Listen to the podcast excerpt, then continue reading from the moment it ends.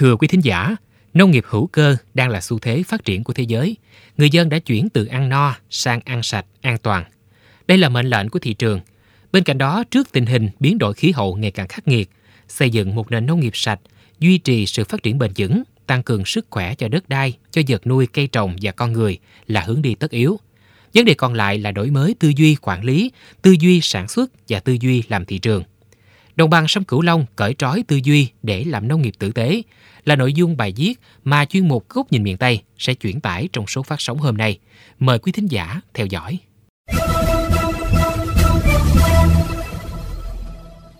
Với diện tích khoảng 3,94 triệu hecta, chiếm 12% diện tích cả nước, những năm qua, đồng bằng sông Cửu Long là vùng sản xuất và xuất khẩu lúa gạo, thủy sản, trái cây đứng đầu cả nước. Tuy nhiên, với sự tác động của biến đổi khí hậu, thời tiết cực đoan khiến sản xuất nông nghiệp bị ảnh hưởng, cũng như trước yêu cầu ngày càng cao của thị trường trong nước và thế giới. Nông nghiệp đồng bằng sông Cửu Long cần tìm hướng phát triển bền vững. Thế nhưng đồng bằng sông Cửu Long đang bị trói buộc bởi một số tư duy chưa tiến bộ, khiến cho nền nông nghiệp của vùng chưa thể thành nền nông nghiệp tử tế. Còn nhớ tại hội nghị trực tuyến toàn quốc, tổng kết 10 năm thực hiện đề án an ninh lương thực quốc gia đến năm 2020 đã đặt một câu hỏi lớn là từ một nước thiếu ăn trong quá khứ. Nhưng vì sao đến nay chúng ta đã xuất khẩu gạo đứng đầu thế giới mà an ninh lương thực chỉ xếp 57 trên 113 quốc gia? Điều này cho thấy cần xem xét lại tư duy về an ninh lương thực. Theo quan điểm của thạc sĩ Nguyễn Hữu Thiện, chuyên gia nghiên cứu độc lập về sinh thái đồng bằng sông Cửu Long, Trước giờ chúng ta chỉ quan niệm an ninh lương thực là số lượng lúa gạo, sản lượng ngày càng tăng, xuất khẩu ngày càng tăng theo kiểu năm sau cao hơn năm trước, thì chúng ta càng an ninh lương thực. Theo ông, đó là cách nhìn khá phiến diện. An ninh lương thực không hẳn phải do tự mình sản xuất ra mà có thể tiếp cận được bằng kinh tế. An ninh lương thực thì nó rộng hơn rất nhiều chứ không chỉ là gạo. Ờ, nó bao gồm cả thực phẩm nữa, chứ không chỉ là lương thực. Và an ninh lương thực thì ờ, không chỉ là tự cung tự cấp mà có thể đi mua. Vì vậy là an ninh lương thực ờ, không chỉ dựa vào nông nghiệp mà còn có thể bổ sung bằng kinh tế. Singapore tuy diện tích nông nghiệp rất là ít, nhưng lại xếp hạng số 1 thế giới về an ninh lương thực. Và Thái Lan xếp hạng 52 cao hơn Việt Nam hai bậc, trong khi năng suất lúa của Thái chỉ bằng 1 phần 2 của Việt Nam. Đồng bằng sông Cửu Long được xem là vựa lúa của cả nước và được giao trọng trách đảm bảo an ninh lương thực quốc gia. Sau giải phóng năm 1975, đảng, nhà nước của chúng ta đã huy động tổng lực để sản xuất lương thực, xóa đói. Chỉ sau 14 năm, Việt Nam đã làm nên kỳ tích về an ninh lương thực. Đây là chủ trương đường lối đúng đắn của đảng và nhà nước. Sau này chúng ta đã vươn lên và trở thành một trong những nước xuất khẩu gạo hàng đầu thế giới. Thế nhưng theo giáo sư Võ Tòng Xuân, chuyên gia về cây lúa tại đồng bằng sông Cửu Long, nhiều năm qua tồn tại nghịch lý là người nông dân, nhất là nông dân trồng lúa, dù sản xuất ra rất nhiều lúa gạo hàng năm nhưng vẫn nghèo. Và nghị quyết 120 của chính phủ ra đời đã cho thấy sự tiến bộ về tư duy quản lý nông nghiệp, cởi bỏ được chiếc vòng kim cô cho người nông dân để phát triển.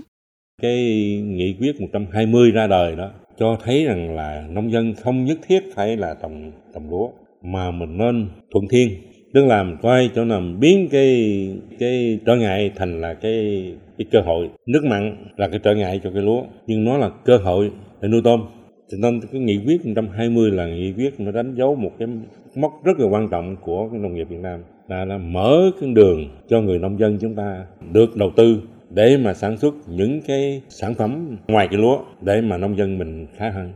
Cũng theo giáo sư Võ Tòng Xuân, dù nghị quyết 120 được ban hành, nhưng các địa phương vẫn còn lúng túng trong quá trình thực hiện. Bởi lẽ để đa dạng hóa ngành nông nghiệp thì cần có sự thay đổi về tư duy sản xuất, quy hoạch các vùng trọng điểm để sản xuất theo hướng thuận thiên và cần sự quy hoạch đồng bộ của toàn vùng. Ông Nguyễn Thanh Bình, Chủ tịch Ủy ban Nhân dân tỉnh An Giang nhấn mạnh, cần phải quy hoạch các vùng trọng điểm tại đồng bằng sông Cửu Long thì mới đạt năng suất cao trong sản xuất nông nghiệp trước điều kiện biến đổi khí hậu ngày càng khắc nghiệt. Ở đồng bằng sông Cửu Long và vùng tứ giác Long Xuyên cũng như là đồng tháp 10 đấy, đây là cái vùng chúng ta thấy là nước ngọt quanh năm, nó rất là phù hợp với lại là trồng lúa và trồng cây ăn trái. Như vậy thì các tỉnh khác mà chúng ta thấy là xâm mặn thì nên tập trung để nuôi trồng thủy sản và các loại hình sản xuất nông nghiệp phù hợp với các loại hình nước mặn để mà chúng ta cũng không phải lăn tăng về cái chuyện hàng năm nước mặn nó nó sẽ làm ảnh hưởng đến sản xuất nông nghiệp. Và như vậy thì chúng ta thấy rằng là nó phá vỡ đi cái tính là trồng chéo không? À, là phân tán giữa các cái loại cây trồng.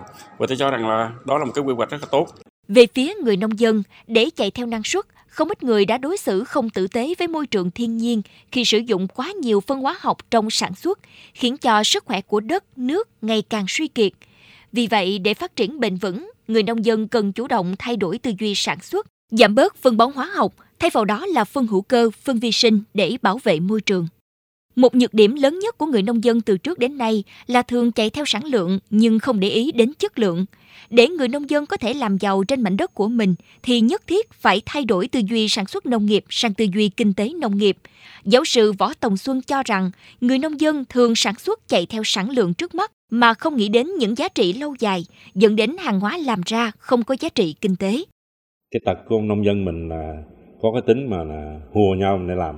Thấy ông kia làm bán được thì mình cũng bắt trước rồi cá làng cá xóm là cá quyện sản phẩm ra nhiều quá thì giá nó rơi xuống thì nó trồng một lứa xong nó chặt là trồng khác nữa trồng và chặt như thế có thể nói để có nền nông nghiệp phát triển bền vững thì phải hướng đến nông nghiệp xanh sạch cũng như thay đổi tư duy trong quản lý, trong sản xuất nông nghiệp và trong kinh tế thị trường.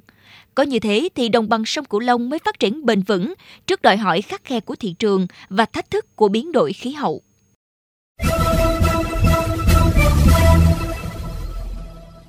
Thưa quý thính giả, nông nghiệp là một thế mạnh của đồng bằng sông Cửu Long. Nhưng nhiều năm qua, bà con nông dân vẫn chịu nhiều yếu tố rủi may như sức tiêu thụ của thị trường, thời tiết, khí hậu. Cần làm gì để bà con có thể chủ động hơn với hoạt động sản xuất của mình? Có phải để đạt lợi nhuận cao, bà con chỉ cần cài sâu cuốc bẩm? Tiếp tục bàn luận về câu chuyện phát triển nông nghiệp ở đồng bằng sông Cửu Long, mời quý thính giả cùng theo dõi bài bình luận với nhan đề Nông nghiệp tử tế, cần nông dân tử tế.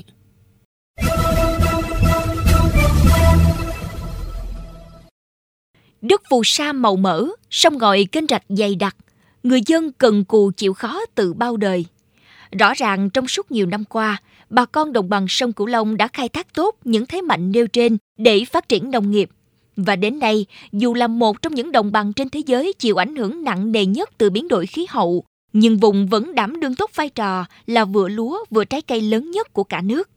Vượt lên hết mọi khó khăn, đây là một nỗ lực đáng ghi nhận của ngành nông nghiệp đồng bằng sông Cửu Long. Tuy nhiên, trước những yêu cầu khắc khe hơn mỗi ngày từ thị trường, nếu chúng ta không kịp nắm bắt, không đổi mới, thì chuyện tụt hậu là điều không thể tránh khỏi. Đời sống xã hội đã thay đổi, nhu cầu của người dân cũng khác đi.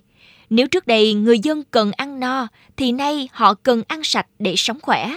Đây cũng là nguyên nhân hình thành nên tâm lý sính ngoại của nhiều người. Họ cho rằng hàng nhập khẩu thì chất lượng tốt hơn, đảm bảo hơn cho sức khỏe.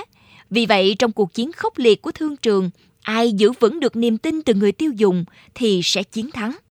Trở lại với câu chuyện sản xuất nông nghiệp ở đồng bằng sông Cửu Long, rõ ràng trước mệnh lệnh của thị trường thì nông nghiệp sạch, nông nghiệp hữu cơ phải là hướng đi tất yếu.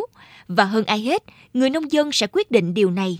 Nếu chỉ khư khư ôm lấy mảnh đất nhà mình để quanh năm cày sâu cuốc bẩm, nếu vẫn lạm dụng phân thuốc hóa học, nếu vẫn sản xuất manh mún, buôn bán nhỏ lẻ, thì sau bao năm, nông dân vẫn sẽ là người chịu nhiều thiệt thòi trong mối quan hệ cung cầu.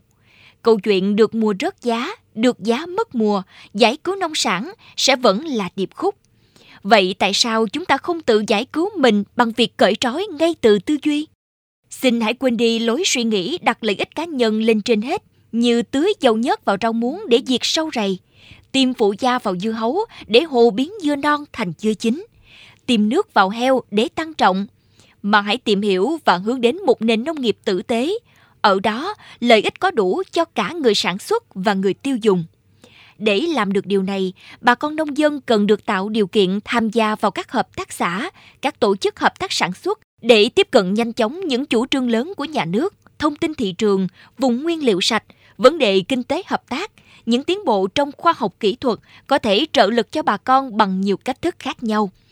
Và cũng từ đây, khi chất lượng nông sản được đảm bảo, quá trình sản xuất, chế biến và tiêu thụ được liên kết tổ chức một cách bài bản, thì nông sản Việt hoàn toàn có thể cạnh tranh với những sản phẩm chất lượng khác của nước bạn. Chúng ta không chỉ được người tiêu dùng lựa chọn, mà thậm chí còn có thể lựa chọn thị trường cung ứng. Trước câu hỏi làm gì để người tiêu dùng tìm đến nông sản Việt, chúng ta cần tự trả lời giá trị mà chúng ta đem đến cho họ là gì. Một khi đã đảm bảo được điều này thì tin chắc rằng nông nghiệp nước nhà sẽ ngày càng khởi sắc và người nông dân sẽ có đủ bản lĩnh để làm giàu một cách tử tế trên chính mảnh đất của mình. Đến đây chuyên mục Góc nhìn miền Tây trên Mekong FM cũng xin được khép lại. Những vấn đề bất cập tại địa phương, vui lòng xin gửi về địa chỉ thư ký mekong 90 a gmail.com. Giờ mời quý thính giả cùng lắng nghe kênh Postcard chuyên biệt đầu tiên về đời sống của người dân dùng đất phương Nam, chuyện Mekong, trên nền tảng thiết bị di động bằng cách truy cập vào các ứng dụng Spotify, Apple Podcast trên hệ thống điều hành iOS, Google Podcast trên hệ điều hành Android, sau đó gõ từ khóa chuyện Mekong. Tuấn Triều và Hà Hương, cảm ơn bà con đã quan tâm theo dõi. Mến chào tạm biệt.